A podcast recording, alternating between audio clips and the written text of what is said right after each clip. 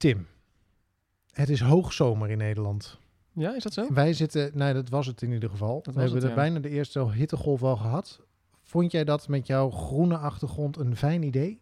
Dat het, eh, dat het, eh, dat het een hittegolf was. Ja, dat we al lekker vroeg, lekker Ja. warm hebben Ik las gehad. van de week dat het, eh, dat, we de, dat het de warmste juni ooit gemeten is. Dat gevoel had ik helemaal niet. Maar zo, zo erg zijn we Echt blijkbaar waar? al gewend aan, aan warmte. Aan warmte. Ja. Het is ook lekker warm in de studio. Eh, Ja. We gaan het hebben over eh NIMBY's, over procedures, over de Maasbode, over... Och mijn god, we zitten weer ramvol. Dus als jij er klaar voor bent, Ik ben er helemaal klaar voor. Het wordt heel leuk. dan kunnen we beginnen. Hoi, dit is de RTM XL podcast met Tim de Bruin en Arjan Spoormans.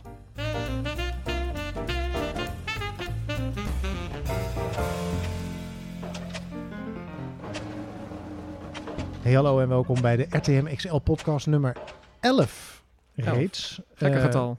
Het, nou, dat belooft wat voor deze maand. Eh, we hebben, hebben Jochem Bus straks de gast om ons alles te vertellen over procedures die nieuwbouwprojecten eigenlijk van eerste plan tot eerste paal, zeg maar, zo ongeveer eh, Ja. doorlopen. En welke moeilijkheden ze tegenkomen en hoe, het is om, in, hoe moeilijk het is om in de stad Rotterdam een nieuw plan van de grond te krijgen, of juist niet. Eh, Tim zit weer aan mijn zijde. Fijn dat je er bent. Gezellig. Juriaan hebben we ingewisseld voor Jochem. Dus eh, als je denkt, wanneer komt de Vlaams sprekende god? Dan moet je nog even een maandje wachten.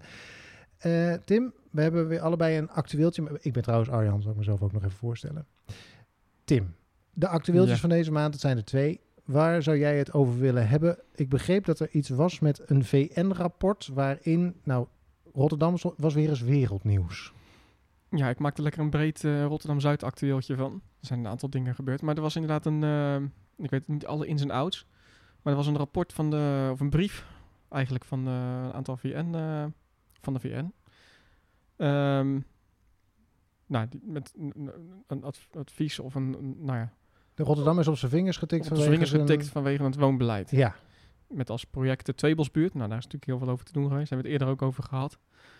Ehm, maar wat de kritiek die er eigenlijk is, is dat eh, terwijl er een, een, een, lange wachttijd is voor eh, betaalbare woningen, sociale woningen, ehm, en dat het aantal mensen die daar behoefte aan heeft eh, groeit, ehm, dat we nog steeds het beleid hebben om het aantal sociale woningen af te laten nemen. Dus te slopen en te vervangen door duurdere woningen. Ja. En ook nog in een gebied waar eh, veel mensen met de achterstand wonen, dat we dat doen. Ehm, en daar zijn we voor op de vingers getikt. Ik begreep ook dat er eh, wat verkeerde aannames ehm, en verke- verkeerde voorstelling van zaken in, het, eh, in, het, in, de, in, de, in de brief stonden. maar wat Welke dat dan zijn, weet ik ook niet. Dus ik wat denk zegt dat het dat het VN hier een mening over heeft? nou ja, ik heb dat nooit eerder gehoord of meegemaakt. Volgens mij is het wel bijzonder. Ehm, het is natuurlijk een... ze komen daar niet uit zichzelf mee. Eh, eh, eh, vooral de mensen die uit de Tweebelsbuurt hebben dat volgens mij aangezwengeld en eh, zijn naar de VN gegaan om... eh, Die zijn naar New York gevlogen, hebben aangebeld Ja. eh, en eh, die hebben gezegd... geen idee hoe dat gegaan Het is, is maar... eh, schande, je moet je onderzoek naar doen. ja, maar goed... ehm, dus ik weet niet precies alle ins en outs en... eh, Maar je Nou, werkt bij eh, de gemeente Capelle. Stel nou dat het over de gemeente Capelle ging. Moet, dan de gemeente moet je daar dan als gemeente iets mee? De, de Ja, VN komt binnen en die zegt... we hebben hier een rapportje en je hebt een, eh, je hebt een onvoldoende en nu? je kan natuurlijk als bestuur zeggen van nou ja, dankjewel. En, Krijg je eh, tering. Dan krijg je de tering.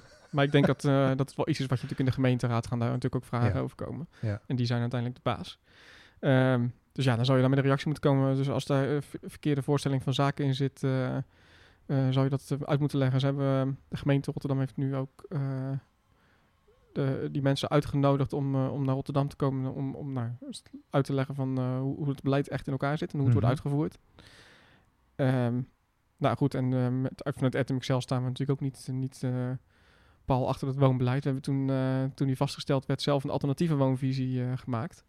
En niet zozeer omdat we tegen sloop zijn, maar wel door, omdat we tegen zijn dat het aantal sociale woningen afneemt. Ten faveur van vaak in lagere dichtheid duurdere woningen. Terwijl wij van mening waren dat je elke woning die je sloopt eh, ook moet terugbouwen. En die Plus één waarschijnlijk zelfs. nou ja, en dan dus die duurdere woning ook moet bouwen, maar dan als extra. Ja. Betekent dat je een veel hogere dichtheid gaat bouwen, maar dat kan ook. Ja. Dan ga je, dan gaat het alleen over een ander type woning dan de, dan de standaard rijwoning eh, die nu eh, vaak is teruggebouwd. met Tweebosbuurt wordt, wordt wel iets hogere dichtheid weer. Maar nog steeds minder woningen dan er stonden. Ja. Ehm, en vaak is het zijn er ook gewoon panden die gewoon nog goed zijn. En een, eh, hi- nou ja, de historische gelaagdheid van een wijk eh, vertegenwoordigen. En die gaan dan plat eh, omdat er andere belangen spelen. En dat is ook iets wat hier bij de Tweebosbuurt natuurlijk gespeeld heeft. Dus nou ja, ik hoop dat... ehm, nou, ik denk dat Dat het rapport van de VN... ik hoop dat het rapport van de WEN in ieder geval zorgt dat, een, dat eindelijk eh, dat, dat woonbeleid eens tegen het licht wordt gehouden. En dat er nieuwe keuzes worden gemaakt die passen bij de huidige tijd. Zoals het overbouwen van eh ja, want dat is natuurlijk... ehm, kijk, ja, die woonvisie stamt natuurlijk ook nog uit de crisis. Eh, toen, toen was er ook echt een, een, nou, een heel andere wereld. Een andere Ja. Rotterdam ook nog. En eh, die stad is natuurlijk veranderd. En dus, nou ja, inmiddels spelen er allerlei grote projecten. Het nieuwe stadion, hopelijk dit jaar eindelijk witte rook krijgt. Dat die gebouwd mag gaan worden als een enorme impuls voor, de, voor Zuid, maar ook voor de stad. Dat wordt straks misschien wel het beste stadion van Europa op het moment van oplevering. Nou, het is iets- wat, wat gewoon eh, natuurlijk fantastisch is voor de stad. Het schuift wel als een beetje als een fata morgana voor ons ja, uit. dat, eh, nou goed, we gaan het zien. Als het niet gebouwd wordt, dan eh, Zou- het zou dat in ieder geval jammer zijn, denk ik, Precies. voor de stad. Maar ehm, in, de, in de slipstream van het hele Feyenoord City met het stadion is er nu een, een marktinitiatief, eh, een aantal partijen om het spoor te gaan, gaan overkluizen. Daar wordt nu onderzoek naar, gaat onderzoek naar gedaan worden, serieus nu. Dus dat is, eh, het gemeentebestuur heeft besloten eh, vorige week om dat onderzoek serieus uit te gaan voeren. Dat betekent dat een aantal sporen eh, verwijderd gaan worden, waar nu gerangeerd wordt nog in de stad. Dat alleen het doorgaande spoor, er zijn er dan vier. Misschien dat hier nog zes dat moeten zijn, maar in ieder geval vier sporen blijven liggen. Dat die worden overkluist met een park. En dat betekent dat je in die hele zone daaromheen, waar nu eh, niet zoveel gebeurt, wat bedrijfjes en, en, en wat kijkgroen, eh, kan je dan tot wel 6000 woningen nog gaan bouwen. Ja, zeg, Dat komt dan bovenop eh, de woningen die in Feyenoord City eh, gebouwd Ja. gaan worden. En in de wijken eromheen. Ja. Dus het kan echt een enorme impuls. En, en los van die woningen ook echt de wijken aan elkaar kunt knopen. Waar, waar je nu een enorme barrière hebt met dat spooremplacement. Eh, tussen de wijken heb je straks gewoon een park en, en woningbouw. En loop je zo van de ene naar de andere plek. Ja. Ehm, nou, hebben we het wel over een project wat de komende 20, 30 jaar gaat spelen. Dus het staat er niet over vijf jaar. Eh, maar Maar goed, je dus moet ook iets hebben om ja. eh, naar uit te kijken. Ja, precies. Want hè? er zijn natuurlijk een heleboel concrete projecten. En er gaat Ja. heel veel gebeuren. Maar je wil, moet ook iets hebben wat, wat komt daarna. En Precies. nou ja, dit is er dus een van die erbij komt. Spoortje Ehm, in een tunnel ja, en geen en- huizen eromheen. Precies. Nou, en, zo simpel. en er zijn meerdere van dat soort projecten natuurlijk in de stad. Die spelen Alexander, Zuidplein. En eigenlijk hoort daar dus inderdaad die nieuwe woonvisie bij. Dus om het cirkeltje rond te maken. Ik hoop dat eh, dat... RTM XL schrijft graag mee. Ja. Ja. adviseren de gemeente graag eh, bij een nieuwe woonvisie. Zeker. Neem contact op. Mijn eh, actueeltje gaat over, eh, nou daar is hij weer eh, een keer, de Maasbode. Want ik wil even schande spreken, want ik vind het veel te lang duren. Mag ik dat zeggen? Dat gebouw staat er nog Je mag steeds. alles zeggen, Arjan. Het gebouw staat er nog steeds. Ja, De kozijnen zitten er zelfs nog in. Hou eens op. Ik denk dat ze het zo netjes slopen dat alles kunnen hergebruiken wat erin zit. En eh, Ja, dat is misschien ook wel even... afvalscheiding en eh asbest er netjes uithalen. Ze Zijn vast nou, in eh, zitten. Ja, zit er asbest in, denk je? Nou, hoe dan ook, het duurt allemaal te lang. Ehm, ze willen in september bouwen volgens de website. Ik heb het vandaag nog even opgezocht. Het is, wij schrijven 29 juni. Ze hebben nog twee maanden om dat pand plat te gooien en daarna moet het beginnen. Nou ja, zou mooi zijn. Eh, Ik denk, ik meld het even in de podcast. En dan gaan ze de tegelijk, projectontwikkelaar ook weer eventjes dat hij haast heeft. Ja, ja. En dan gaat hij straks tegelijk in aanbouw met post. Ja. Want die gaat ook beginnen. Nou, schitterend. Twee prachtige panden die tegelijkertijd in aanbouw raken. Dat wordt genieten. het wordt een feest in de stad.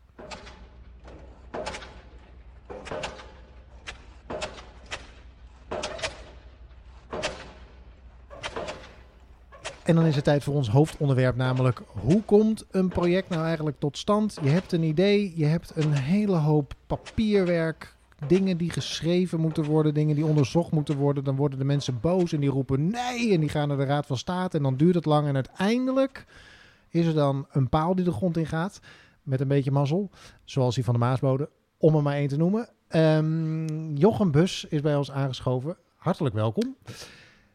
Goedenavond. Goedenavond, goeiedag, goedemiddag, Goedemiddag. nacht, wanneer je dat, eh, dit dan ook luistert. Eh, Ja. Wat fijn dat je er bent. Jij bent planoloog Klopt. ehm, bij BODG. Dat is een eh, bedrijf wat je zelf samen met twee partners hebt opgericht. Juist, ja. En je hebt bij de gemeente Rotterdam gewerkt. onder andere aan de Tweede Maasvlakte, wat een monsterachtige klus moet zijn geweest. Ja, maar wel ontzettend interessant natuurlijk. Hè. Wanneer werk je aan een project waarvan je vanuit een, vanaf de maan bij wijze, kan spre- van, bij wijze van spreken kan zien Ja. dat je land eh, verandert? Precies. Ehm, ja, ik heb inderdaad met twee collega's eh, de laatste eh, drie jaar ongeveer dat ik bij de gemeente Rotterdam zat gewerkt aan het project voor de Tweede Maasvlakte. Dat wil zeggen dat ik heb geschreven aan het bestemmingsplan. Ehm, samen met het havenbedrijf, met Rijkswaterstaat. eh, ehm, want daar komen natuurlijk ontzettend veel partijen bij kijken. Ja. En uiteindelijk heeft de gemeenteraad daar natuurlijk een beslissing over moeten nemen. Zoals ze dat ook bij heel veel andere projecten doen. Hè, dus uiteindelijk het vaststellen van het bestemmingsplan. En daarna kon de eerste plons eh, plaatsvinden. We spraken toen niet over een eerste paal waar we het vandaag over hebben. Maar we, toen spraken we echt ja. continu over een eerste Hm. plons. Ja. En ehm, ja, dat... Nou, je eh, hebt, eh, ik ben er laatst nog geweest. Je hebt de prachtige eh, projecten afgeleverd. Wel met het strand en met het balkon van Europa. Een legendarische snackbar helemaal aan het eind. En daar komt iets bij nog binnenkort. Hè? Dat is ook onlangs natuurlijk bekend geworden. Het Haven Ervaringscentrum. Oftewel schitterend. op zijn Engels natuurlijk het Harbor Experience Center. Klinkt toch beter Ja. op de een of andere manier. En dat, dat komt eigenlijk direct achter het strand te staan. Een aantal blokken op elkaar. Ja. Met, met verschillende thema's per verdieping.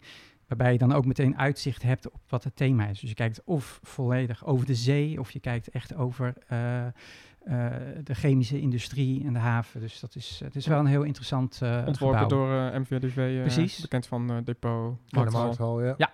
Ja, klopt. En dan eh, bij je eigen bureau eh, ben je onder andere betrokken geweest bij Little Sea, Ja. eh, Zalmhaven, dat soort kleinere projecten. Ja, hele kleine projectjes. nee, we hebben inderdaad eh, met BODG hebben wij eh, de afgelopen 12 jaar, 13 jaar zelfs, dat we bestaan, hebben we aan heel veel ontzettend mooie eh, grote projecten mogen werken in Rotterdam, waar ik eh, uiteraard heel trots op ben. En wat doen jullie dan? Ja, wij verzorgen eigenlijk eh, namens, nou vaak namens de ontwikkelaar, maar ook, ook wel in opdracht van de gemeente, alle documenten die nodig zijn om de ruimtelijke procedure te kunnen doorlopen. Ja. Eh, dus je moet je eigenlijk voorstellen dat op het moment dat er een initiatief ligt en een eh, ontwikkelaar die wil dus bijvoorbeeld een toren bouwen, laten we zeggen de Zalmhaventoren, eh, die kijkt in het bestemmingsplan en die komt er dan natuurlijk achter. Niet, niet, niet, dat, Niet dat op weet dat moment, Niet op dat moment, nee, maar goed, die weet Denk je natuurlijk... dit in? Ja. Ja. die weet natuurlijk van, oh, dit past niet in het bestemmingsplan. Dus Ja. feitelijk betekent dat dat de gemeente geen vergunning, bouwvergunning, dat heet eigenlijk officieel omgevingsvergunning tegenwoordig, maar geen vergunning kan verlenen om echt te kunnen starten met de bouw. Nou, en om dat wel te kunnen doen, moet of het bestemmingsplan worden aangepast, of je hebt een afwijking nodig van het bestemmingsplan. Nou, en dat, eh, dat traject wat daarvoor nodig is, dus het opstellen van, eh, van, de, eh, nou, van de toelichting, dus de hele onderbouwing waarom eh, het verantwoord is om het project te gaan realiseren, dat, eh, dat verzorgen wij. Dus wij schrijven de documenten, we zorgen ervoor dat de juiste onderzoeken worden uitgevoerd. Eh, we beoordelen natuurlijk de onderzoeken. Ehm, uiteindelijk, als dat allemaal klaar is, gaan we natuurlijk het traject in dat wij aanwezig zijn op informatiebijeenkomsten, dus inspraakbijeenkomsten, om mensen te woord te staan en uit te leggen wat er gaat gebeuren. Precies. En zo gaan we dan stapsgewijs richting het besluit wat de gemeenteraad moet nemen. Uitleggen En- wanneer ze bezwaar kunnen maken. Uitleggen wanneer ze bezwaar kunnen maken. Inderdaad. Ja, want je zegt dan van waar, dat je gaat uitleggen waarom het verantwoord is om een, eh, van een bestemmingsplan bijvoorbeeld af te wijken. Maar dat Ja. bepaalt natuurlijk de projectontwikkelaar. Ik bedoel, ik kan me voorstellen dat een projectontwikkelaar dat verantwoord vindt, want die wil namelijk iets ontwikkelen. Maar wie, wie be- Nou, projectontwikkelaar, kijk, een projectontwikkelaar kijkt natuurlijk eh, ook vooral naar wat is de vraag vanuit de markt. En is het verantwoord in de zin van kan ik het financieel eh, eh, bouwen? Mhm. is, het, is het economisch gezien? Ja, verdien ik geld aan uiteindelijk, Precies, ja. daar komt het natuurlijk voor een ontwikkelaar op neer. Eh, het verantwoord bouwen vanuit mijn vakgebied, planologie, is eigenlijk vooral of je voldoet aan een goede ruimtelijke ordening.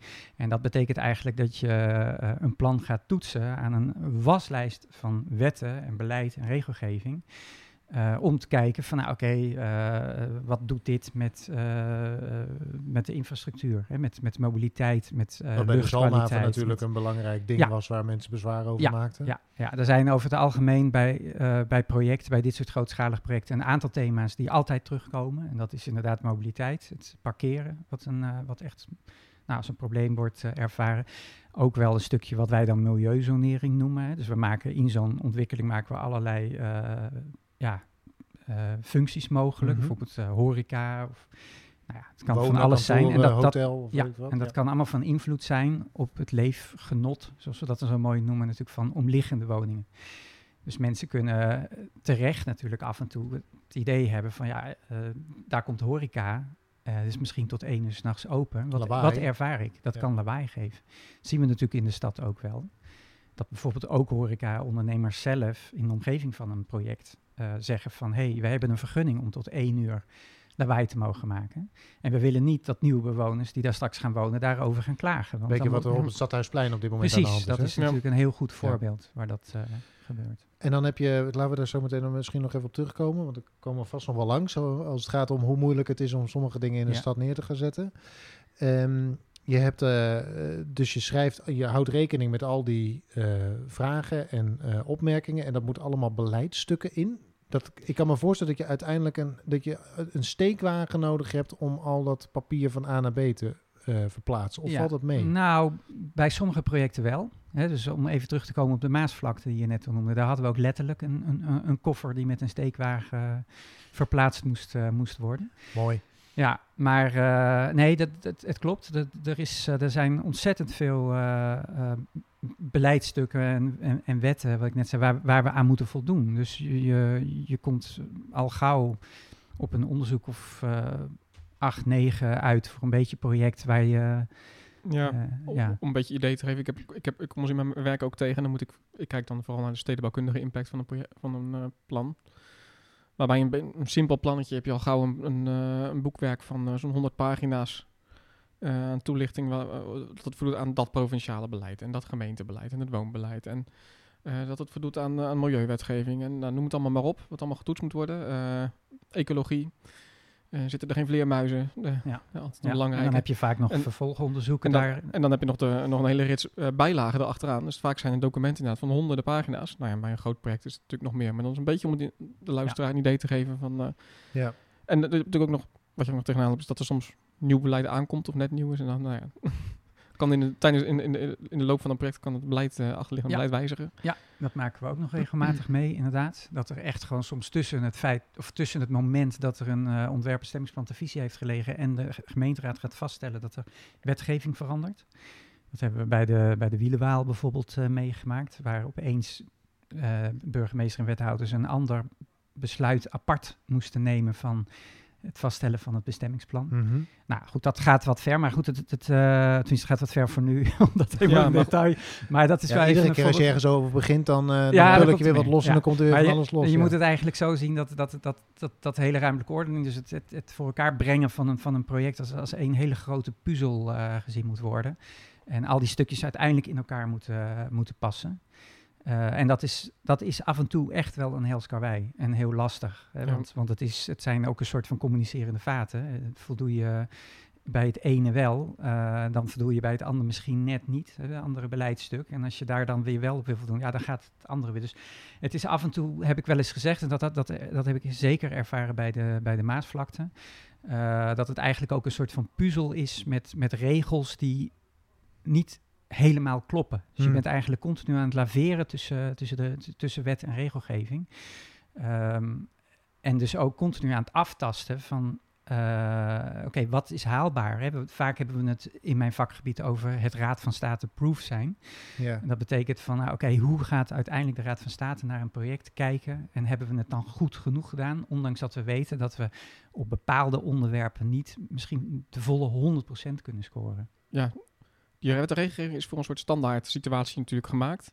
Maar elk, bijna elk project is bijzonder. Er zijn altijd wel dingen die toch net anders... De werkelijkheid is complexer dan de- wat je in wetgeving kan, eh, eh, kan, kan vatten. Dus het va- loopt al- bijna altijd wel ergens tegenaan dat, dat je iets nou, je moet interpreteren, dat het arbitrair is. En dat zijn natuurlijk ook de dingen waar, we, waar we tegenstanders weer op, op ingaan als ze bezwaar willen maken. En dan, nou ja. Ja, en dat noemen we dan ook wel jurisprudentie hè, die dan ontstaat, omdat de wet altijd ja, op meerdere manieren wel te interpreteren is. En uiteindelijk doet daar dan een keer eh, of een rechter of een raad van state uitspraak over. En dan weet je eigenlijk in je volgende project, oh, daar is toen zo over besloten. Dus dat is eigenlijk de manier waarop we de wet moeten interpreteren. Precies. Maar dat betekent eigenlijk dat je er van tevoren al van uitgaat dat je richting een rechter of, een, eh, of eh, de Raad van State moet. Ja, daar gaan we eigenlijk altijd wel vanuit. Uh, dat hoeft natuurlijk niet, zeker niet altijd te gebeuren. Ik bedoel, bij kleinere projecten uh, ja, hoeft dat niet aan de orde te zijn. Maar op het moment dat het een project is wat toch wel nou ja, van, een, van redelijke proporties is, dat je kunt zeggen van nou oké, okay, hier, hier voelen, hebben mensen een mening over. Dan gaan we er eigenlijk altijd van uit van nou, dit kan wel eens een keertje een project zijn wat inderdaad in de Raad van State gaat. Ja. Zo zit overigens natuurlijk ook de gemeente erin. Hè? Want je moet je voorstellen, uh, vaak is het zo dat een projectontwikkelaar met een initiatief komt.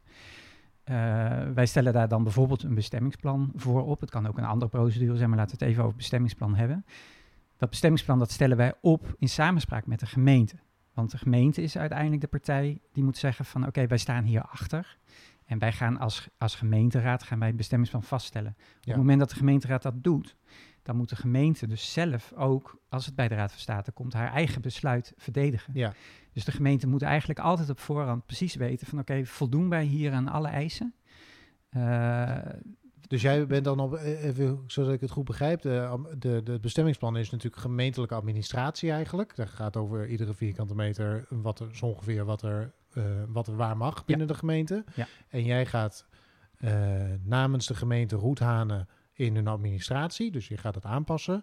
En uiteindelijk moet de gemeente dan weer zeggen, dit, dit, dit is weer kloppende administratie, uh, hier, gaan wij, hier gaan we mee akkoord. Dit wordt ons, dit wordt ons nieuwe uh, bestemmingsplan ja, voor die locatie. Dat, dat klopt. is ongeveer wat dat, Ja, dat zit. klopt. Dat klopt zeker. Ja. En uiteindelijk, dus heeft de gemeente belang bij het feit dat, zij, dat die administratie klopt. Want anders Ja. klopt hun eigen administratie. Z- zeker niet. bij een groot project, want anders gaat de wethouder natuurlijk op zijn bek. Ja, het is niet zozeer van anders klopt onze administratie niet. Kijk, op het moment dat het bestemmingsplan eh, eh, het niet redt, hè, dus dat, dat de Raad van State er een streep door eh, zet, dan verval je eigenlijk weer terug op het oude bestemmingsplan, wat er al lag. Dus dan is hun administratie op zich wel weer op orde.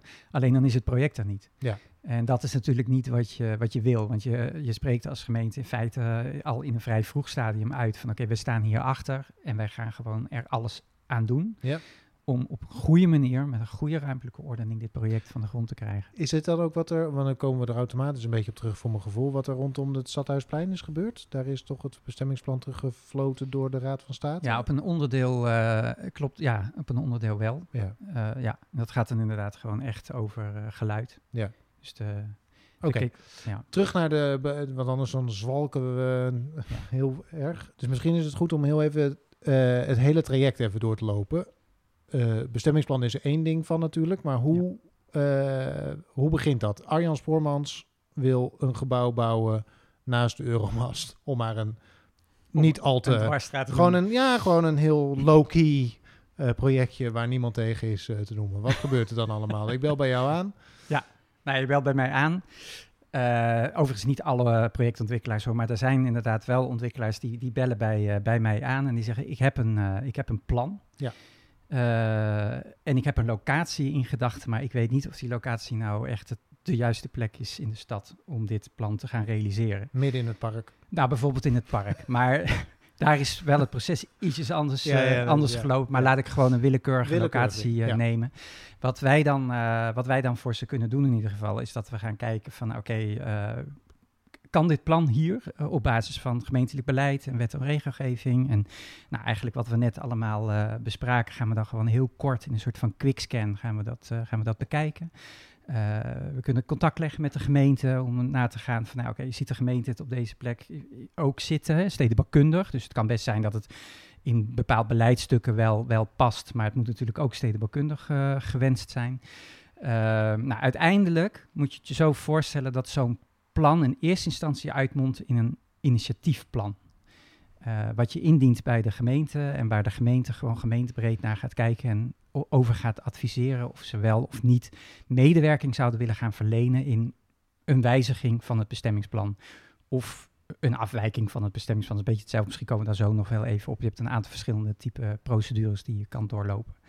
Nou, op het moment dat dan de lichten op groen gaan, dat die medewerking eh, verleend wordt, verleend kan worden, hè, want je weet het nooit op voorhand zeker of natuurlijk de eindstreep wordt gehaald, omdat er nog van alles kan gebeuren, hè, bezwaar en beroep eh, bijvoorbeeld. Eh, maar goed, als wij het groene licht krijgen en we kunnen van start, dan gaan wij eigenlijk beginnen om een goede ruimtelijke eh, onderbouwing te schrijven voor het project. Dat betekent dat wij alle onderzoeken gaan uitzetten die nodig zijn. Uh, dat we al het beleid gaan, uh, gaan opzoeken en gaan beschrijven. Dat we het project zelf gaan beschrijven. Dat we onderbouwen dat er bijvoorbeeld behoefte is aan, uh, aan deze woningen en dit type woningen. Dat er behoefte is aan de functies die, die er mogelijk worden gemaakt. Nou, dat, dat mondt uit in een document.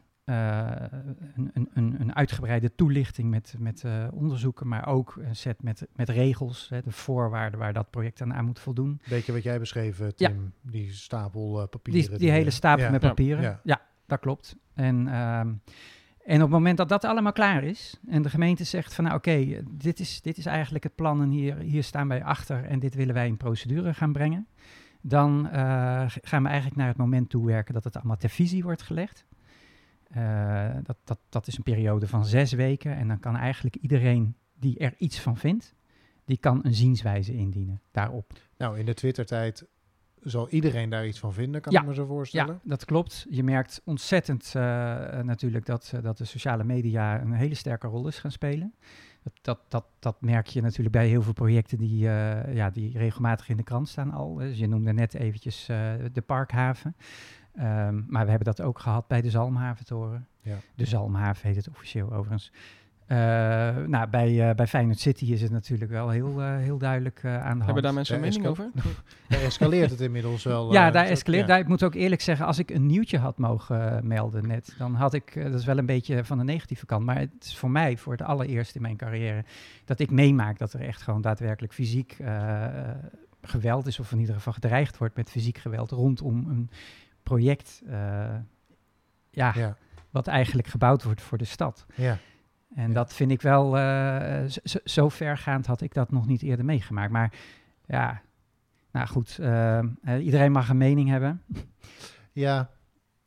Ja, Het moet wel een beetje binnen maar de perk precies. blijven, maar- Ja. ja. We, hebben, we, zijn, eh, Ja. een, eh, we zijn redelijk geciviliseerd, zou je denken. Dus dat Bokito-gedrag, dat hebben we denk ik niet nodig. Maar goed, Maar dat is, Ehm, ja, ja. Nou ja, dan zijn we dus inderdaad bij de televisielegging waar we Ja, gebleven. ja. Om af te maken, want uiteindelijk moet dan daarna natuurlijk de gemeenteraad, Dat klopt. Dus, die, is de, die is de eindbaas, dus die moeten er akkoord op geven. dus gedurende die televisielegging kunnen mensen een zienswijze indienen. Die zienswijzen die komen allemaal bij de gemeente binnen. Die worden daar eh, nou ja, natuurlijk beoordeeld. Er komt een samenvatting van alle zienswijzen met een reactie daarop. Het kan betekenen, en dat gebeurt natuurlijk regelmatig, dat een zienswijze aanleiding geeft om iets te wijzigen. Dan wel in het plan zelf, echt puur stedenbekundig of qua vormgeving. Dan wel in de onderzoeken, of misschien een ontbrekend onderzoek wat we alsnog moeten uitvoeren. En uiteindelijk leidt dat dan tot een document waarvan we zeggen van nou oké, dit gaan we aanbieden aan de gemeenteraad ter vaststelling. Maar wacht even hoor, want als dan heb ik een eh, reactie gegeven. Dan zeg ik, nou, ik vind dat er eh, nog een onderzoek gedaan moet worden. In wa- vanaf wanneer is dat steekhoudend dan? Waar de, je zou toch verwachten dat alle onderzoeken al gedaan zijn? Dus hoe kan Ja. Mien uit Assen dan opeens bij wijze van spreken eh, in een zienswijze roepen, eh, er, er mist een onderzoek? In, nou, met die zienswijze zie je ook hoeveel weerstand er is. Ja, dat kan ik me wel voorstellen. En dan kan bijvoorbeeld aanleiding geven om extra verkeersonderzoek bijvoorbeeld te doen, of een second opinion te laten uitvoeren. Om, Ja. om, je hebt het eigenlijk al onderbouwd, maar dan, je, je moet hem toch aan de, aan de gemeenteraadsleden ook dan no- nog steviger onderbouwen om, om Ja. aan te tonen van het, klopt- het klopt echt. Dus als er iemand in het eh Proveniersკwartier of hoe heet het, de Provenierswijk roept... eh, nee, maar er gaat wel iets van mijn zon, want eh, eh, dan kun je alsnog een second opinion van, het, van de zonstudie vragen... om ervoor te zorgen dat je in de Nou. gemeenteraad een beter verhaal hebt? Of hoe? Nou, zoiets? kijk, als jij een zienswijze indient dat jij van mening bent dat, eh, dat je daarop achteruit gaat qua bezonning, terwijl wij wel een eh, eh, zonnestudie hebben uitgevoerd, dan word je ook geacht om zelf met een zonnestudie te komen die het tegendeel Oh, bewijst. ja, precies. Ja. Dus dan is je visie is... Die zonstudie van jullie, dat is een rotzooi, want ik heb hier een zonstudie en die Ja. zegt iets heel anders. Ja. En Ja. dan heb je voor de gemeenteraad moet je dan er nog eentje uitvoeren om ervoor te zorgen dat Ja. je gedegen kunt zeggen: nee, we hebben twee keer, we hebben, we hebben het gecheckt en ehm, eh, die van ons klopt of het zit zo. Dat klopt. Ja, Ja, Ja. dat is soms Ja. wel ingewikkeld hoor. Ja. Dat was bij, bij de Zalmhaven als voorbeeld.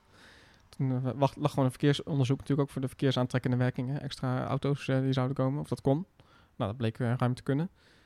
En toen zijn de bewoners inderdaad de, met een second opinion gekomen. Of die hebben een eigen bureau in de arm genomen. En die, hebben, die schreven van dat het niet kon. Ja. bleek dat die helemaal geen onderzoek hadden gedaan, maar alleen een, een middagje door, de- de wijk hadden gelopen met een bewoner. En op basis daarvan hadden opgeschreven, volgens mij, dat het niet kon. Ik weet niet of het zo en dan, eh, nou ja, is precies. Maar goed, maar, voor, een, voor een gemeenteraadslid is het tot op zekere hoogte natuurlijk ook een leek. Niet helemaal. Maar eh, die zegt dan ook verder. We hebben nu twee eh, onderzoeken. De ene Ja. zegt dit en de ander Ja. zegt dat. En de Ja. ene is natuurlijk een gedegen onderzoek en de ander wat minder. Wie, Ja. wie, moet- wie moeten we nu geloven? Ja, dan kan het dus helpen om nog een extra, weer een, nog, een, nog een ander bureau weer een, een onderzoek te laten doen. Om aan te tonen dat het echt kan. Precies. Ja. En dan gaat uiteindelijk ligt het ehm, in de gemeenteraad. Ja, dan ligt het in de gemeenteraad. Dan gaat de gemeenteraad dus een, een besluit eh, nemen. Eh, ja, goed. Vaak is dat dan toch wel dat het bestemmingsplan wordt vastgesteld. Op het moment dat we natuurlijk hebben kunnen aantonen dat we overal aan voldoen en de zienswijze hebben kunnen weerleggen. Ehm, maar op het moment dat dus de gemeenteraad een bestemmingsplan vaststelt en daarmee dus eigenlijk eh, eh, ja, een, een, een andere bestemming heeft gegeven aan de locatie, dan ligt dat weer ter visie. En dan kunnen mensen in beroep. En in beroep ga je dan bij de Raad van State. Dus dan ga je eigenlijk buiten de gemeente om. Maar dan zeg je tegen de Raad van State: Ik ben het er niet mee eens met het besluit van de gemeente. En ik vind dat dit bestemmingsplan dus eh, geschorst moet worden. Of dat het bes- besluit in ieder geval eh, van tafel moet. Ja. En in dat geval, dus op het moment dat je bij de Raad van State uitkomt, dan is het dus ook aan de gemeente om eh, het besluit te te verdedigen. verdedigen. Ja, precies. Ja. En dan zegt de, de Raad van State, nee hoor, dit is allemaal dik in orde, dus terug uw hok in. En dan? Nou, op het moment dat de Raad van State inderdaad zegt, dit is allemaal in orde, dan is het bestemmingsplan gewoon klaar. Precies. Dan hebben we een onherroepelijk bestemmingsplan en dan kunnen we gaan bouwen. Het komt ook wel eens voor dat de Raad van State zegt van, nou oké, op onderdelen is het gewoon net niet zoals het zou moeten zijn. En dan geven ze de gemeente de mogelijkheid om dat te herstellen. Dat heet dan officieel bestuurlijke lus. Eh, het kan ook gebeuren dat, een, eh, dat de gemeenteraad zegt van, nee, of eh, dat de Raad van State zegt, dit is echt helemaal niet goed. Ik zet er één dikke streep Wat een broddelwerk. Ja. Nou ja, wat een broddelwerk zullen ze gelukkig niet altijd zeggen, maar, Het zou mooi zijn als het maar gewoon... het is, ja, De gemeente, dit is broddelwerk. Ja. Goed. De. Raad van State, hartstikke idee. Het gaat allemaal iets formeler natuurlijk. maar, Maar dan heb je dus als de Raad van State zegt het is oké, dan heb je je, om, je omgevingsvergunning, dan heb je je bouwvergunning. nou, dan, heb je, dan, dan kan de gemeente de bouwvergunning, de omgevingsvergunning verlenen. Want dan Oh heb ja. je namelijk gewoon een, een, een geldend bestemmingsplan op basis waarvan je vergunningen kan verlenen. Precies. En op zich kan de gemeente dat al bij vaststelling, dus nog voordat het onherroepelijk wordt. En je zou als ontwikkelaar ook kunnen starten, als je wil, maar dat doe je dan wel op risico. Ja, Want het kan altijd nog zijn dat de Raad van State uiteindelijk toch nog een streep erdoor zet of dat er iets anders is. en dan je daar zijn bouwkosten en dat soort dingen. Ja, daar zijn ontwikkelaars dus niet happig op. Nee, dat- meestal wachten ze tot het onherroepelijk is. En, Ja. dan, en dan gaan, moeten er nog eh, contracten gesloten worden met aannemers. Dus ze gaan niet de dag Ja. daarna gelijk bouwen, maar dan Nee, gaat, wordt alles in werking En je gesteld. moet je ook Ja. voorstellen dat bij dit soort grote projecten natuurlijk ook heel veel geld eh, komt kijken. En dat is niet altijd geld van de ontwikkelaar zelf, heel vaak niet zelfs. Dat zijn gewoon beleggers Ja. eh, of grote banken. En die hebben ook vaak als voorwaarde dat natuurlijk pas het geld komt op het moment dat er sprake is van een, bijvoorbeeld een onherroepelijke eh, vergunning. Ja, snap ik. Maar dit voelt als een eindeloos durend proces. Ja, ook waarom dat- duurt het zo lang? Ja, dat is de vraag een beetje. Want je, je, je eh, eh, een, een toren als Zalmhaven duurde 13 jaar, zeg ik even uit mijn hoofd, voordat het gebouwd werd. Ja, Of dat is 11? niet helemaal terecht. Dat klopt wel. Ik bedoel, als je inderdaad gewoon vanaf het allereerste initiatief gaat kijken tot het moment van de bouw, heeft het inderdaad minstens 13 jaar geduurd. Maar dat komt ook doordat we er een economische crisis tussendoor hebben gehad, Hmm. toen het stil kwam te liggen. Eh, Maar goed, de glashaven, dan de toren die eh, nog steeds op de Wijnhaven-eiland moet komen. Ja. Dat, dat eh, ding verschijnt ook maar niet. Nee. Dus er is... Nee, er zijn, Dit- zijn projecten waar het inderdaad heel erg lang, gaan, lang duurt. Waar- Eh, er zijn een aantal redenen voor. Ik, wat ik wel ook even wil benoemen is eh, dat het niet zo is dat projecten of procedures eh, extreem veel langer duren dan, eh, nou ja, eh, 10, 15, 20 jaar geleden. Dan Mhm. vroeger, laat ik het zo noemen. Het is namelijk ook wel zo, juist door de sociale media, dat we ook natuurlijk extreem vroeg al op de hoogte zijn van ieder initiatief. En zeker als je een heel klein beetje gek bent van het bouwen, wat wij en de luisteraars van deze podcast allemaal wel zijn. Bovengemiddeld Wij willen precies hebben, ja. Wij willen allemaal natuurlijk gewoon direct op de hoogte zijn. Hè. Neem zo'n voorbeeld wat Tim net noemde van, eh van Feyenoord City XL bijvoorbeeld. Waarbij die zelf al wel benoemde, het kan zomaar nog 20, 30 jaar duren voordat het, eh, voordat het er is. Ja. Zitten wij nu al likkerbaardig Wij zitten nu al scherm? likkerbaardend, ja. Ja. En dat zitten we natuurlijk bij heel veel projecten. Eh, ik kan me nog herinneren vroeger, toen ik als kind, eh, toen als het NRC thuis in de krant of in de bus viel, dat ik met mijn broer heel hard naar beneden rende en we allebei het economiedeel als eerste wilden hebben, omdat daar af en toe wel eens een nieuwbouwproject van Rotterdam in stond. Ja, ja, en dat ja, was dan eigenlijk voor ons een nieuw project, terwijl de vergunning al was verleend. En dan dacht je van, jee, dat gaat lekker snel, wat een ontwikkeling. Terwijl daar ook waarschijnlijk een heel lang traject aan vooraf Ja, is dus je gegaan. werd eerder, in eerder tijden werd je, moest je door de journalist op de hoogte worden gehouden van de plannen in je, in je dorp of stad. Ja. En nu heb je fora, Twitter en de hele shebang waar Ja. continu maar mensen geruchten en zo met elkaar aan het delen Ja. zijn. Ja, terwijl je dus nog helemaal misschien in die initiatieffase zit waar ik het net over had. Dat we dus eigenlijk nog aan het nadenken zijn van kan het wel, kan het wel op deze manier. Staat er, nou ja, op het moment dat het in de krant staat, weet je wel vaak dat de gemeente of de betrokken partijen er al wel achter zullen staan. Mhm. Of in ieder geval ermee bezig zijn. Maar daar moet nog een heel traject doorlopen worden. Eh, en daar zit ook vaak een gevaar tegenwoordig hoor. Want zo'n traject moet dus nog doorlopen worden. Het moet dus eigenlijk ook nog met de omgeving gesproken worden. Hè. Dat, dat, dat, dat vindt participatie plaats, zoals dat dan netjes wordt genoemd. Terwijl juist omdat er al zoveel bekend is, mensen heel snel de neiging krijgen van ja, alles is al besloten. Waarom, ja, ja, ja, eh, waarom eh, zou ik nou nog gaan participeren? Maar dat, dat klopt niet. Ik bedoel, er wordt daadwerkelijk natuurlijk nog wel met de omgeving gesproken. En de omgeving kan ook echt nog wel meedenken. Dat zie jij ook bij de Parkhaven, eh, om het voorbeeld maar weer te noemen. Ja. Daar is toch mede door eh, contact met de, de omwonenden eh, zijn er aanpassingen gedaan in dat plan. Zeker, Ja. daar is zeker aangepast. En het, Ja. het grappige daar is natuurlijk ook, hè, dus daar is de ontwikkelaar met een initiatief gekomen. Om dat initiatief natuurlijk geloofwaardig te kunnen publiceren en naar de gemeente te brengen, moet je wel iets tekenen. Moet je daar een mooi plaatje van maken. Ja. Eh, op dat moment had de gemeente nog totaal niks daarover besloten. Eh, alleen zo'n plaatje komt natuurlijk ook bij omwonenden onder ogen. En die denken meteen van, ah, maar dit is al een eh, kant-en-klaar plan. Ja, dit is al Dit helemaal is af. definitief, want anders steek je er Ja, niet zoveel ja. tijd in. Nee, Ja. Ja, Terwijl als Ja. je het dus andersom zou doen, dan zou zo'n ontwikkelaar zeggen, nou, ik teken helemaal niks, maar ik, heb wel een plan. Wat blokken Nou, zo. dat niet eens, Oh, want dat dat niet er zijn eens. heel veel mensen, daar moet je ook niet, op, op- niet in vergissen, heel veel mensen die, die eh, echt puur een schetsplan in de vorm van blokken al zien als een soort van definitief, Definitief plan. iets, ja. ja. En, ehm, maar goed, als je echt naar omwonenden zou gaan, ik zou hier graag iets willen, maar ik heb geen idee wat. Dan zeggen omwonenden waarschijnlijk van, nou, bedenk dan eerst maar wat en kom dan Kom maar, dan maar terug. terug. Ja, ja, Ja, ja. maar goed, je, kan als het, je, je, je kan het wat dat betreft ook nooit goed doen inderdaad. Als je, nee, als je te vroeg gaat, dan zeggen ze, ja, maar wat is het plan dan? Ja. En als je een, een plan hebt, dan zeggen ze, ja, waarom heb je ons niet eerder betrokken? Ja. Want er is ook een, bij participatie, dat is een beetje een misverstand, je hebt verschillende niveaus van participatie. Ik ga ze niet eh, doornemen nu, maar eh, eh, omwonenden hebben vaak het idee dat zij mede mogen bepalen wat er op een plek komt. En zo werkt het natuurlijk niet. Hè. Als jij een, stuk, een lapje grond koopt om een huis op te bouwen, dan ga je niet naar je buren toe hoe het eruit moet komen te zien. Dan ga je je eigen huis bouwen en, en, en dan vervolgens moet dat huis natuurlijk voldoen aan, eh, aan het bestemmingsplan en aan, eh, aan het beeldkwaliteitplan. En eh, je mag dan niet ineens een toren van 30, 30 verdiepingen voor jezelf bouwen. Dus je moet wel voldoen aan de regels, maar je gaat zelf bepalen hoe, wat je wil gaan bouwen. Hm. Dat werkt voor een ontwikkelaar net zo. Je hebt een stuk grond, of nog niet, maar je hebt een plan. En je gaat eerst eens kijken van wat wil ik zelf. En daarmee ga je naar de buurt en dan eventueel pas je het plan nog aan. Dan zou je ook met je eigen huisje kunnen doen. Hè? Dus Ja. mensen zeggen van ja, ik vind het toch niet zo leuk dat die paars wordt, het huis. Doe maar geel. geel. Ja. en ik gooi er nog een dakkapel op. Precies. Nee, maar goed, ja, en dat is eh, een beetje een misvatting die ontstaat. Dat mensen zeggen, ja, we zijn niet betrokken. Ja. Ja. Ja. Hoe boos ben je, ben je op NIMBY's? Nimbies. Ja, de, not in my Ja, backyard. ja. De- we hebben het een beetje over de buren. Hè, en, Ja. eh, eh, mensen die overal wat van vinden. En eh, roepen meestal, nee, Ja. niet hier.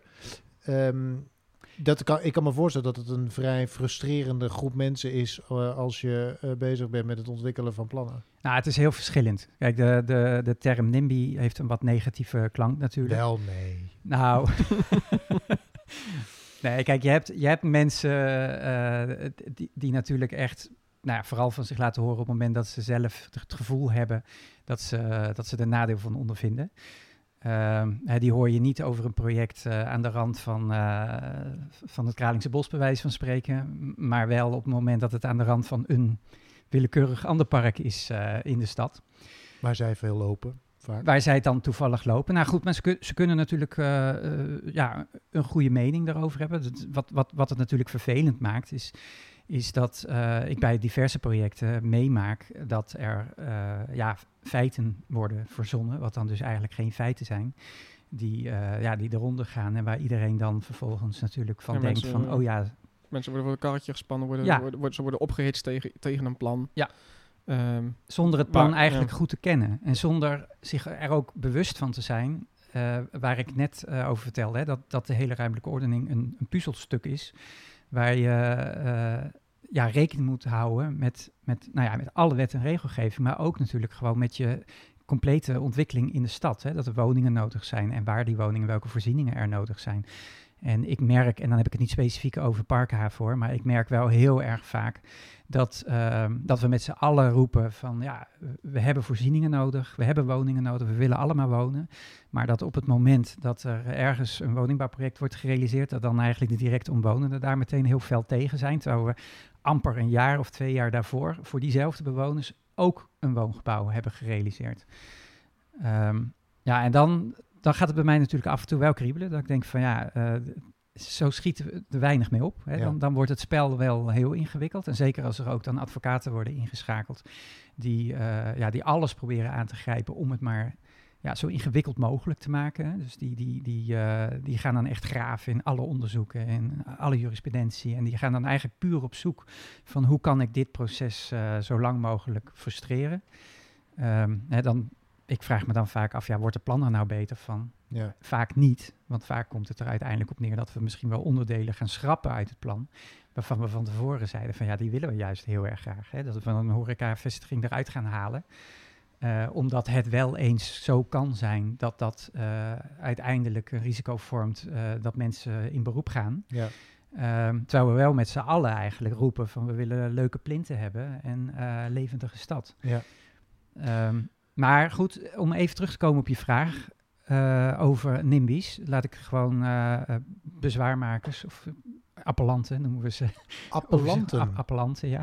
Wat mooi. Ja, nou ja, goed, dat is dan de juridische term ervoor. Hm. Maar kijk, je hebt ze in heel veel verschillende soorten en maat. Ehm, wat, wat, heel typisch is, is dat, dat het heel erg verschilt per, per wijk. Ehm, en daarmee zou je ook bijna kunnen zeggen, eh, toch ook wel dat het eh, inkomensafhankelijk is, wat voor type eh, zienswijze we krijgen, of, of dat we überhaupt zienswijze krijgen. Mijn ervaring is inmiddels wel, omdat we natuurlijk wel door heel Rotterdam projecten hebben gedaan, van hele grote in de binnenstad tot, tot, tot, tot kleinere gewoon in, in de buitenwijken, dat ehm, op het moment dat je in wijken komt waar het opleidingsniveau hoog is en mensen gewoon veel geld hebben, de kans op, eh op zienswijze eigenlijk eh 100% is. Ja.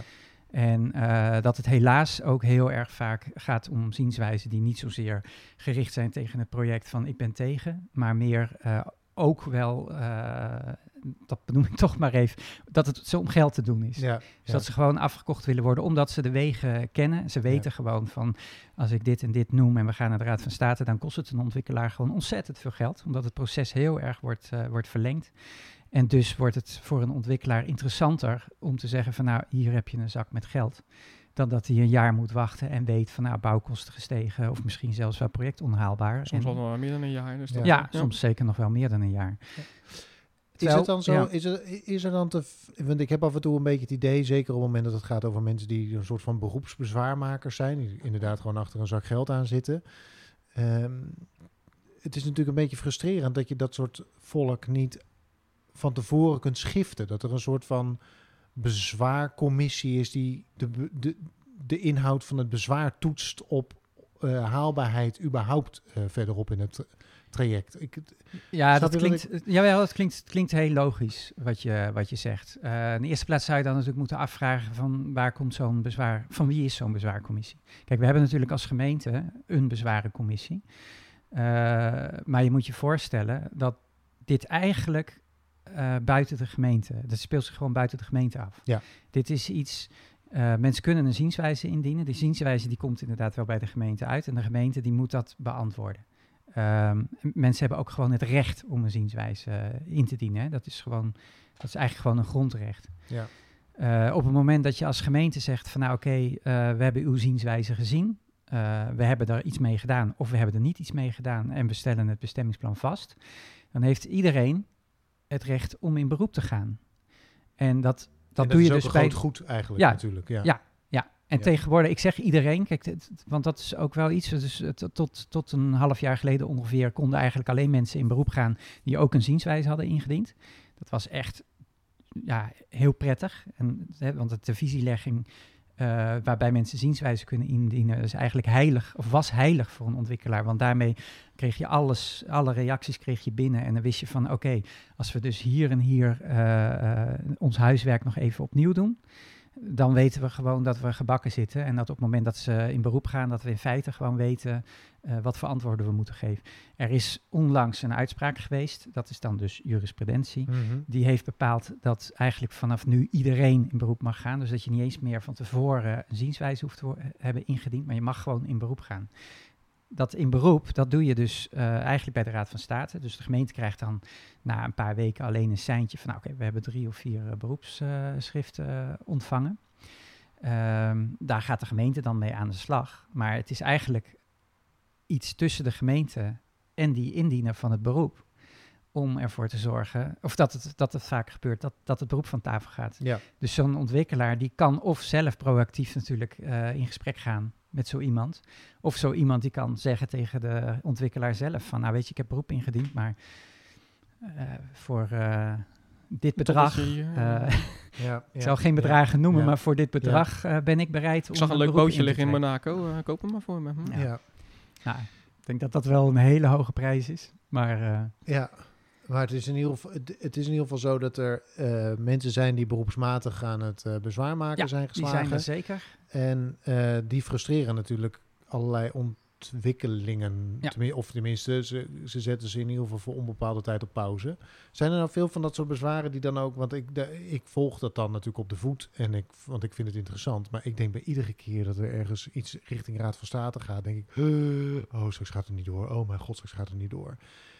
Wat is de slagingskans gemiddeld van zo'n eh, hoger beroep? Zijn, de- de- de- zijn er daadwerkelijk projecten afgeblazen of op een totaal andere manier van de grond gekomen doordat er een bezwaarmaker heeft geroepen, joejoe, ik ben het er niet mee eens. Ja, daar zijn wel uh, daar zijn projecten inderdaad die, uh, die niet zijn doorgegaan. Ehm, daar hebben we er in Rotterdam een aantal van die ik in ieder geval weet. De, de, laatste waarvan ik het weet is, is de Wielenwaal geweest. Waar de Raad van State inderdaad gewoon een streep door het plan heeft gezet. Uiteindelijk is dat plan opnieuw uh, vormgegeven en is, heeft, het nu wel, uh, heeft het nu wel gered. Um, en een ander plan is uh, geweest, weet ik. Dat is al een tijd, tijd geleden. Dus het gebied ten noorden van Rotterdam. De, bij de grote projecten, moet ik zeggen, is het, is het nog niet voorgekomen. Dus, dus het is eigenlijk telkens alleen maar vertraging en geen, dus, dus uitstel en geen afstel, begrijp ik. Ja, kijk, je, je komt dan uh, dus soms wel in de situatie dat de Raad van State zegt van nou oké, okay, uh, ik, ik, ik, ik hou het besluit overeind, alleen op bepaalde onderdelen is het, is het, uh, is, is het niet juist. Dus moet je, moet, dat moet je opnieuw onderzoeken. Ja. Het, dat zei ik net heel even, die bestuurlijke lus, dat stukje. Ehm, maar het is... Uh, ja, het komt niet zo heel erg vaak voor dat, dat de Raad van State echt een groot project volledig van tafel veegt. Hm. Ja, eigenlijk is het gewoon, het hele proces is gewoon eigenlijk heel logisch. Hè? Uh, het is ook gewoon een groot recht uh, dat mensen bezwaar kunnen maken. Het, uh, nou ja, dat kan niemand het mee oneens zijn volgens mij. Wat waar volgens mij het probleem zit, is dat het, de uitspraak van de Raad van State soms oneindig lang op zich kan laten wachten. Kijk, stel dat het in drie of nou ja, zo zes maanden of, of negen maanden, uh, dat je zeker weet van nou, dan hebben we een uitspraak en dan kunnen we door. Dan is dat gewoon, uh, dan kan je daar gewoon op wachten als ontwikkelaar. Dan kost je wat geld, maar dan is het allemaal te overzien. Maar wat we nu zien gebeuren, ik weet eigenlijk ook niet zo goed zelf waar dat, uh, waar dat, aan, waar dat komt, dat het soms in, in de jaren gaat lopen. Waarom het zo lang moet duren voordat er een... Ik ben wel benieuwd wat Jochem daar... Nou, je hebt helemaal gelijk. Ik bedoel, uh, zou het proces bij de Raad van State niet zo lang duren, dan zou je ook minder uh, zienswijzen hebben die afgekocht gaan worden, want ja. dan is het te overzien. Maar um, ja, het is, je merkt het natuurlijk bij alle gemeenten zelf ook al. Er spelen zo ongelooflijk veel projecten. Uh, er is echt een capaciteitsgebrek. bij de Raad van State is het wel zo dat bepaalde projecten voorrang krijgen. Uh, dus er zijn bepaalde regelingen dat als je project daaraan voldoet, dat ze zeggen, nou dan doen we binnen zes maanden doen we, doen we uitspraak.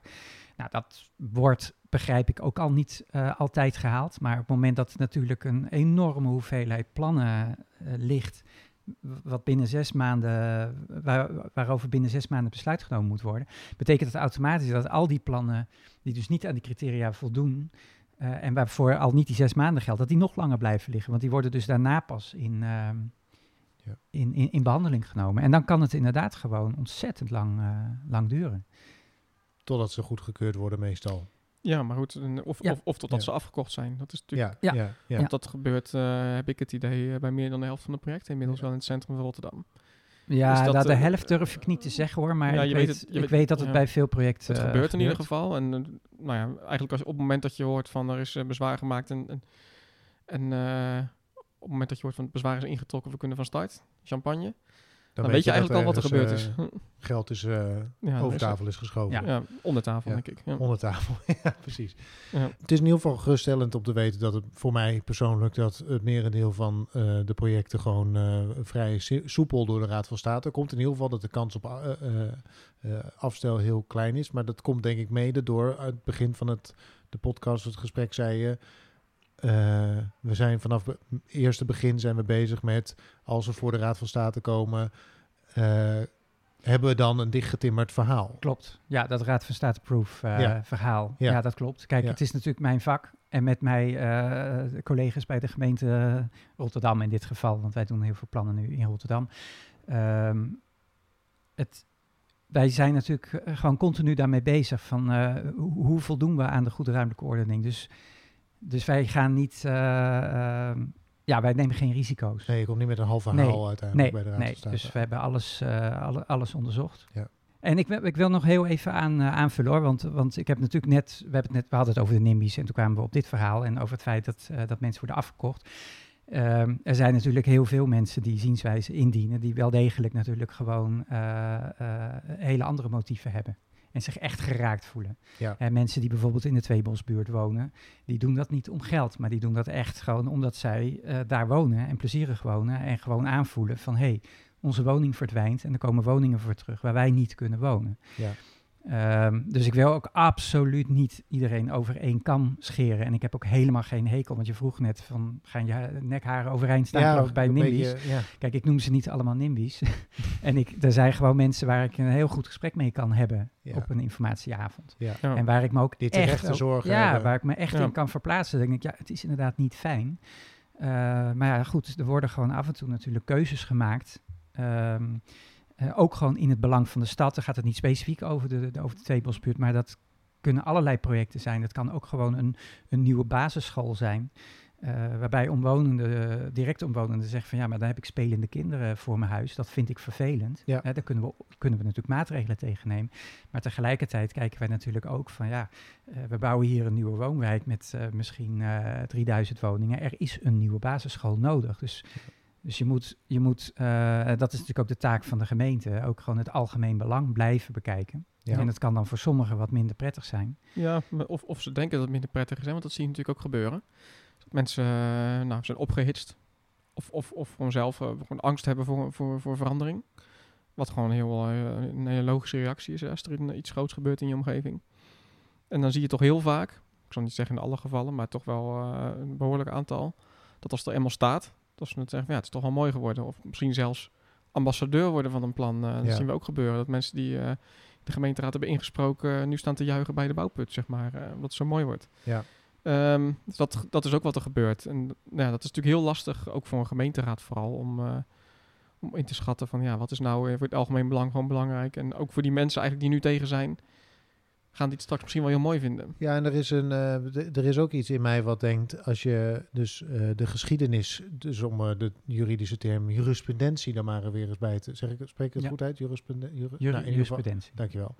Ehm erbij te pakken. Je zegt net van eigenlijk alle grote plannen in de stad gaan door. Dus de kans dat je bezwaar gegrond wordt verklaard, zoals het dan heet, Ja. is klein. Ehm, je zou toch bijna, als je, naar dat soort, als je dat zou weten, zou toch de moed je in de schoenen zakken en denken, nou geef mij een portie maar een fikkie. Ik ga mijn geld niet aan een advocaat besteden die iets, eh, voor, die iets niet voor mij gaat regelen. Want de kans dat, het, dat ik gelijk krijg is zo klein dat ik er niet eens aan begin. Ja, maar ook, kijk, dat, dat is natuurlijk per project wel, wel verschillend. Hm. Ehm, je moet natuurlijk gewoon wel altijd ook het geloof erin houden. We wonen wel in een democratie. Dus het is niet zo dat, dat alles al van tevoren natuurlijk eh, vaststaat en dat het totaal kansloos is. En je kan ook op onderdelen kan je winnen. Mhm. Eh, eh, dus ik, ik, snap, ik snap wel dat er mensen zijn die zeggen van nou, ik ga wel door. Want ik heb wel gelijk. ja, want ik heb gelijk, want ik Ja. geloof erin. Want je Ja. kunt natuurlijk gewoon ergens voor staan. Ehm, het is jammer dat we ze dan niet hebben kunnen overtuigen. En dat we er vaak achteraf, hè, wat Tim ook net zei, wel weer achterkomen van... hé, hey, het is bij het depotgebouw bijvoorbeeld best wel eh, meegemaakt... dat er ontzettend veel mensen tegen waren en dat helemaal niks vonden. En nu achteraf zeggen van, goh, wat een mooi gebouw Ja, staat er toch ja, eigenlijk. ja. En daar inderdaad bij wijze van spreken ambassadeur eh, van worden. Ja. Kijk, ik had ze dan liever eh, van tevoren al van overtuigd dat ze, ja, dat ze niet in, dat ze geen beroep zouden gaan aantekenen. Maar goed, dat, dat, dat, kan je, dat kan je niet voorkomen. Nee. Dat, dat, dat mag iedereen. Wat, is, wat zijn nou plannen, eh, een beetje naar de toekomst kijkend, waar, je, waar jij in deze stad ontzettend veel zin in hebt? Er was een prachtige manquette in... eh eh, Maquette. eh, maquette. Maquette, Dat is niet mank. Kruisplein. Neem ik kwalijk. Kruisplein. Ja. Een prachtige maquette. Je wordt eh, live gecorrigeerd eh, in de Kruisplein eh, garage. Dat was, het- dat, je gelooft bijna niet hoeveel witte blokjes er allemaal op die maquette, maquette stonden te shinen. De een nog hoger dan de andere. Ja. Waar kijk jij het meest naar uit? Ja, ik ben, ik ben eh, een enorme fan van, eh, van Rotterdam natuurlijk. Dus ik, ik word al Nou, enthousi- alles ik word ik. enthousiast van elk bouwproject dat, eh, wat van start gaat. Zo'n Ja. beetje. Ah, er zijn natuurlijk wel een aantal projecten waar ik enorm naar uitkijk. En dat is toch wel met name het plan rond de Rijnhaven. Ja. En Cotrico, dat heeft er ook mee te maken over, zodat ik zelf over anderhalf jaar ga verhuizen naar Katendrecht. Dus ik ga dat allemaal van heel dichtbij live meemaken. Maar ik vind, ehm, ja, kijk, nu al ervaar je natuurlijk dat, eh, dat de Kop van Zuid en omgeving eh, heel stedelijk is. Als je over de Maasboulevard of over de, ja, als je eigenlijk als je over de Maasboulevard aankomt rijden en ik zou daar met iemand in de auto zitten die Rotterdam niet goed kent en ik vraag van, joh, wijs eens waar, waar de stad, waar de binnenstad is, dan weet ik zeker dat 9 van de 10 mensen al richting Kop van Zuid wijzen. Mhm. Omdat dat al nu zo'n prachtig stedelijk, eh, stedelijk gebied is. En dat wordt natuurlijk straks met, eh, met de Rijnhaven en met eh, eh, eigenlijk de pols van Katendrecht erbij, met alles wat daar gaat komen, wordt dat ook daadwerkelijk een stuk nieuw binnenstad. Ja. En dan gaat het ook echt leven met, nou ja, met alle voorzieningen. En, en dat wordt ja, qua hoogbouw natuurlijk spectaculair. Ja. Dus ik denk dat ik van alle projecten eh, die, de komende, die het komende decennia op, op stapel staan, dat ik daar het meest naar uitkijk. Maar dat is absoluut niet het enige. Als je dan eh, rond Hofplein kijkt, dan denk je van ja, dat is toch ook wel weer heel mooi Ja. wat daar allemaal komt. Dus ja, Ja. dat... eh En het Ja. Hofplein zelf natuurlijk. Hofplein eh, zelf hoort er dan bij. ja. Ja. Ja, en ik, ik, ik, ik word ook eh, razend enthousiast van, eh, van Feyenoord City. Ja. Ik hoop natuurlijk dat het nieuwe stadion ook, eh, ook komt. Ehm, Ik ook. ja, de stad is echt... Ik heb niks met voetbal, maar ik ook. Dan kunnen ze hier namelijk ook met dreigementen Ja, voor de deur gaan staan. Jochem is Dan komen ze Spartaan, dus, op jou af. ja. Maar dan Nee, mogen ze zich nee. ook bij mij melden. Oké. Ja, nee. Ik, ben ook, ik ben ook nog Spartaan, ja. Maar goed, ik, ik heb gewoon wel een, ik heb wel een voetbalhart. Mhm.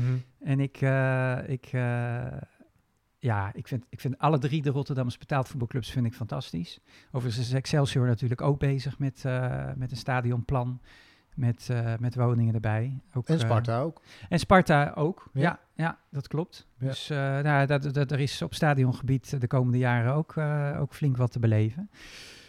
Maar de hele ontwikkeling van Feyenoord City. Ehm, en dan ook de ontwikkeling als er geen stadion zou komen. En want dat is af en toe is dat wel een beetje het misverstand. Hè? Dat heel veel mensen denken Feyenoord City, dat is het stadion. Maar eigenlijk is Feyenoord City natuurlijk gewoon een stads, een stedelijke ontwikkeling à la de Kop van Zuid. En daar is een onderdeeltje wat het stadion is. Geen, geen onbelangrijk onderdeel, maar... En heel belangrijk, tuurlijk. Maar- ja. Ja. Ja, Ja. Maar, maar goed, het zou, het zou mooi zijn als het stadion komt, maar de hele ontwikkeling en vooral ook, eh, ja, wat voor enorme sprong wij als stad dan weer gaan maken.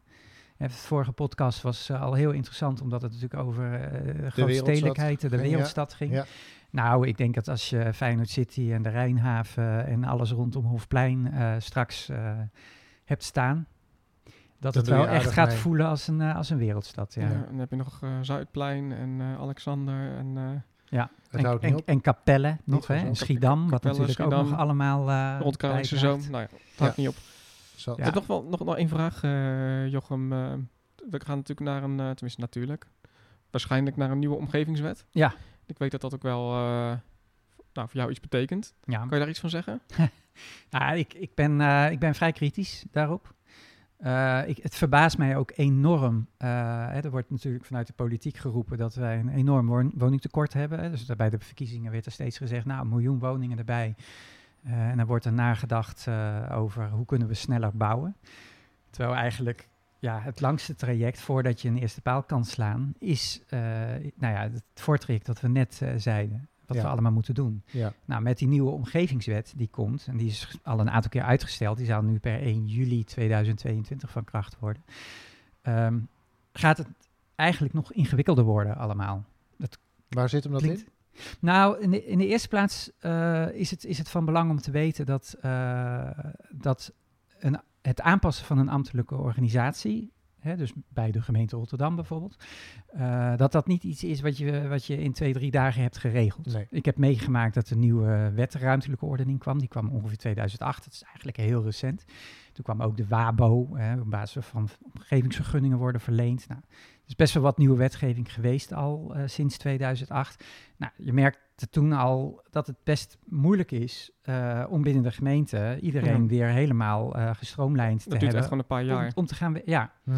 Nou, nu ga je een hele nieuwe wet krijgen. Dus eigenlijk vervalt gewoon de oude... die- met als doel eigenlijk het stroomlijnen van al, dat, al die wetgeving. Ja. Maar, Maar ja. tegelijkertijd eh, zie je dat, dat alle gemeenten worstelen met hoe dat nou precies te doen. We weten eigenlijk nog, nog steeds niet goed van hoe gaat nou een omgevingsplan, hoe straks, en nu heet het bestemmingsplan, straks heet het omgevingsplan, hoe dat er precies uit gaat zien. Eh, wat voor procedure het precies doorloopt, wie het überhaupt gaat maken. Er zijn gemeentes die zeggen, nou we gaan dat gewoon allemaal zelf maken, dus we hebben geen, geen externe bureaus meer nodig. Eh, sommige gemeenten die besteden het juist wel uit. Eh, gemeenten kunnen onderling of zelf eigenlijk eh, besluiten gaan nemen eh, over, over bepaalde wet en regelgeving, waardoor je verschillen gaat krijgen over hoe de gemeente Capelle of Schiedam met iets omgaat ten opzichte van hoe Rotterdam dat doet. Eh, dat maakt Ja, het mm. ook. Wat- ook- Je zei dat het de ambtelijke, ambtelijke organisatie moet zich aanpassen. Maar wat dus heel belangrijk is, is dat je dus ineens iets moet vinden als gemeente over dingen die nu gewoon landelijk zijn vastgelegd. Je, je moet bijvoorbeeld een, een, een, gewoon een, een welstandsbeleid hebben. Straks moet je als gemeente gaan beslissen, willen we dat wel of willen we dat niet? Ja. Terwijl dat nu eigenlijk, je, je- nu kan je ook beslissen om ergens geen welstand te doen, maar dat, is- dat is een uitzondering. Straks moet je gewoon overal een- dat- die beslissing nemen. Dus dat- en zo zijn er nog een aantal van die voorbeelden. Ja, en, maar wat het, wat het voor mij nu in ieder geval lastig maakt, eh, is dat wij, eh, nou ja, we zien met elkaar natuurlijk dat er een enorme woningbouwbehoefte is. Eh, en daarmee, overigens, we hebben het dan altijd over woningen, maar op het moment dat je heel veel woningen gaat bouwen, heb je ook scholen nodig en winkels en noem maar op. Theaters. Dus de, de, precies, theaters. Dus dus de, de behoefte aan bouwen is, is, is enorm. Ehm, en die, die omgevingswet, eh, die, gaat, die treedt dus op een gegeven moment in werking. En je mag van de huidige wetgeving gebruik blijven maken. eh, zolang je voordat die omgevingswet van kracht wordt, in ieder geval een ontwerp bestemmingsplan ter visie hebt gehad. Dus je, je, je procedure moet eigenlijk echt gestart zijn. Hè? Dus echt, echt, echt ehm, eh, juridisch gestart zijn. Mhm. Dus mensen moeten een zienswijze hebben kunnen indienen. Wil je een bestemmingsplanprocedure straks kunnen blijven afronden onder de huidige wet. Ja. Alleen wat ik net zei, dus even een klein stapje terug. Op het moment dat er nu een ontwikkelaar met een initiatief komt, dan hebben we een heel traject te gaan voordat we pas met een plan echt ter visie kunnen gaan. Want we moeten al die onderzoeken uitvoeren, alles moet op één lijn komen, we moeten gaan participeren natuurlijk nog. Dus wij hebben niet eh, vandaag een initiatief en over eh, een half jaar al echt alle stukken ter Nee. visie liggen. Dat kan niet. Dus het wordt nu al dringen eigenlijk onder... Nou, eh, enorm. Ja. Het is Ja. dat de wet een half jaar is uitgesteld. Maar eigenlijk, als morgen een ontwikkelaar naar mij belt en die zegt, joh, ik wil daar een nieuw project beginnen. Ik weet niet wat ik hem moet zeggen. En met Nee. mij heel veel collega's van mij niet. Nee. Want ik kan hem adviseren, nou, dan gaan we een bestemmingsplanprocedure doorlopen. Maar dat gaan we niet meer redden. Nee. Dus moeten we een andere procedure lopen. Alleen wij weten niet wat. En de gemeente zelf ook niet. Dus daar gaat het al stokken. En daarom ben ik zo blij dat de wet op een gegeven moment een half jaar werd uitgesteld. Want daardoor bijvoorbeeld eh, zijn we nu met Parkstad ook, eh, kunnen we stappen maken. Het, hebben we minder angst dat we het niet redden voor 1 januari, wat Ja. de oorspronkelijke datum was. Maar kunnen we ook een aantal andere projecten in ieder geval nog opstarten. Ja.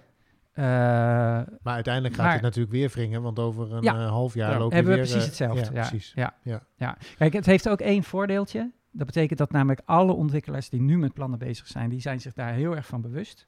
Die, die zijn ook, eh, ja, die, die kijken er zelf ook niet Ja, naar die uit die voelen omgeving, diezelf- dus die die willen voelen die onzekerheid deadline. niet. Ja, Ja, dus, dus er wordt wel ontzettend veel haast gemaakt. precies. En daardoor is het ook natuurlijk weer extra druk bij de gemeente, is het weer extra druk bij Ja. adviesbureaus en uiteindelijk ook weer extra druk bij de Raad van State.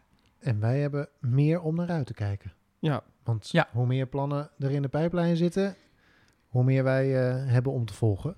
Dat Ja. Jochem, dankjewel. voor- Ja, we zouden nog volgens mij uren door Ja. kunnen praten over ja we eh, deze nog, onderwerp. eh, op, op, op- wat waar we net over hadden, kijk, het is voor Jochem volgens mij ook een beweegreden geweest om nog iets anders daarbij te gaan doen. Ja, dat klopt. Ja, dat, dat even, is wel waar. Ja, nou, ik, ik, had- dat, dat, dat had eh, ja, onder andere met de omgevingswet te maken. Dat ik dacht, er gaat nu zoveel veranderen, ook in mijn werk. Vind ik het nog wel leuk? Moet ik dit nog wel blijven doen? Eh, dat, tegelijkertijd had ik het ontzettend druk en ik heb een hele leuke hobby. Ik had eigenlijk, ja, ik, het was een hobby? hobby. en nu is het meer af en toe een soort van, eh, van werk. Eh, ik ben op een gegeven moment meer gaan acteren. Dus ik dacht 2,5 jaar geleden, ik ga auditie doen in Amsterdam op uh, theaterschool De Trap. Daar werd ik aangenomen. Dus ik heb mij eigenlijk laten omscholen tot een film- en televisieacteur. Schitterend. Ja, ja. Dus je kunt de boze Nimby spelen. Ja, dat zou de ik, dat is- film over... dat zou eh, ik eh, ja. kunnen doen. Ja, nee, maar ik ben, eh, ik, ik, ik, ik had eigenlijk al eh, officieel echt afgestudeerd moeten zijn. Maar door corona is mijn studie een klein beetje uitgelopen. Maar ja. ik krijg, als het goed is, over, eh, twee, nee, over een maand eh, mijn, eh, mijn papiertje. En ik, En je bent al aan het acteren. en ik ben al aan het acteren. Ik ben Ja. te zien. eh, Waar ben je te zien? eh, op, eh, ja, ik mag eigenlijk geen reclame maken, Jawel. denk ik. Oh, nou, ik ben Jawel. eh, te zien in de Lotto-reclame. Kijk, Ehm, heb je, heb, je het, heb je de lotto gewonnen in die reclame? Het- Of ben je... Nee, nee, ik ben eigenlijk een beetje de, de jaloerse eh, buurman, zou je kunnen zeggen. Eh, die, Ja. ehm, En je, en je bent Die nu voor een, eh, gegrepen. voor een film. ja, Aan het ik, eh, acteren, op- ook, ja. eh, opnames. Ik heb afgelopen eh, weekend eh, de laatste draaidag gehad voor mijn eh, rol in, eh, in een maffiafilm. Capo de Familia. Kijk. Ja. Let op eh, de ondertiteling daarop staat Ja, ja. Jochem Bus. En die was bij ons de gast in de RTM XL podcast. Ik ga zo meteen je handtekening vragen, want Ja. dan heb ik hem maar alvast. Dank je wel dat je hier wilde zijn. Graag gedaan. Ehm, lijkt me super interessant om nog een keer weer te praten als die nieuwe omgevingswet er wellicht is. Ehm, maar gezien jouw werk hopen we gewoon dat het nog lekker lang duurt. En dat we gewoon door kunnen gaan op deze voet. Ik zal vast niet vrienden maken met iedereen met deze opmerking. Maar dat maakt mij niet uit. Ik heb toch al voetbalsupporters achter me aan. Ja. Omdat ik fan ben van de nieuwe Kuip. Dus kan mij het Ja. schelen. Tim, wij zijn er volgende maand weer. Ja. Dan schuift Juriaan ook gewoon weer aan. Dus hebben we het vertrouwde drietal. En waarschijnlijk gaan we het dan hebben over iets met duurzaamheid, groen. En eh, mogelijk dat Patrick Bakker, ook van RTMXL, dan aanschuift. Want die, is daar, die weet daar heel veel van. Kijk. Dus het idee is waarschijnlijk om het daarover te gaan hebben. Genoeg om ehm, naar uit te kijken. Laat je Ja. reactie vooral eh, weten. Dat kan via de social media of de mail naar RTM XL. We horen graag van je. Jochem, nogmaals hartelijk dank. ja, heel leuk. En tot volgende maand. Dag. Dag. Dit was de elfde aflevering van de RTM XL podcast. Wat leuk dat je luisterde. Wil je geen aflevering missen? Abonneer je in je podcast-app. Volg ons op Instagram, Facebook en Twitter. Je kunt daar ook reageren op deze podcast. Tot de volgende keer!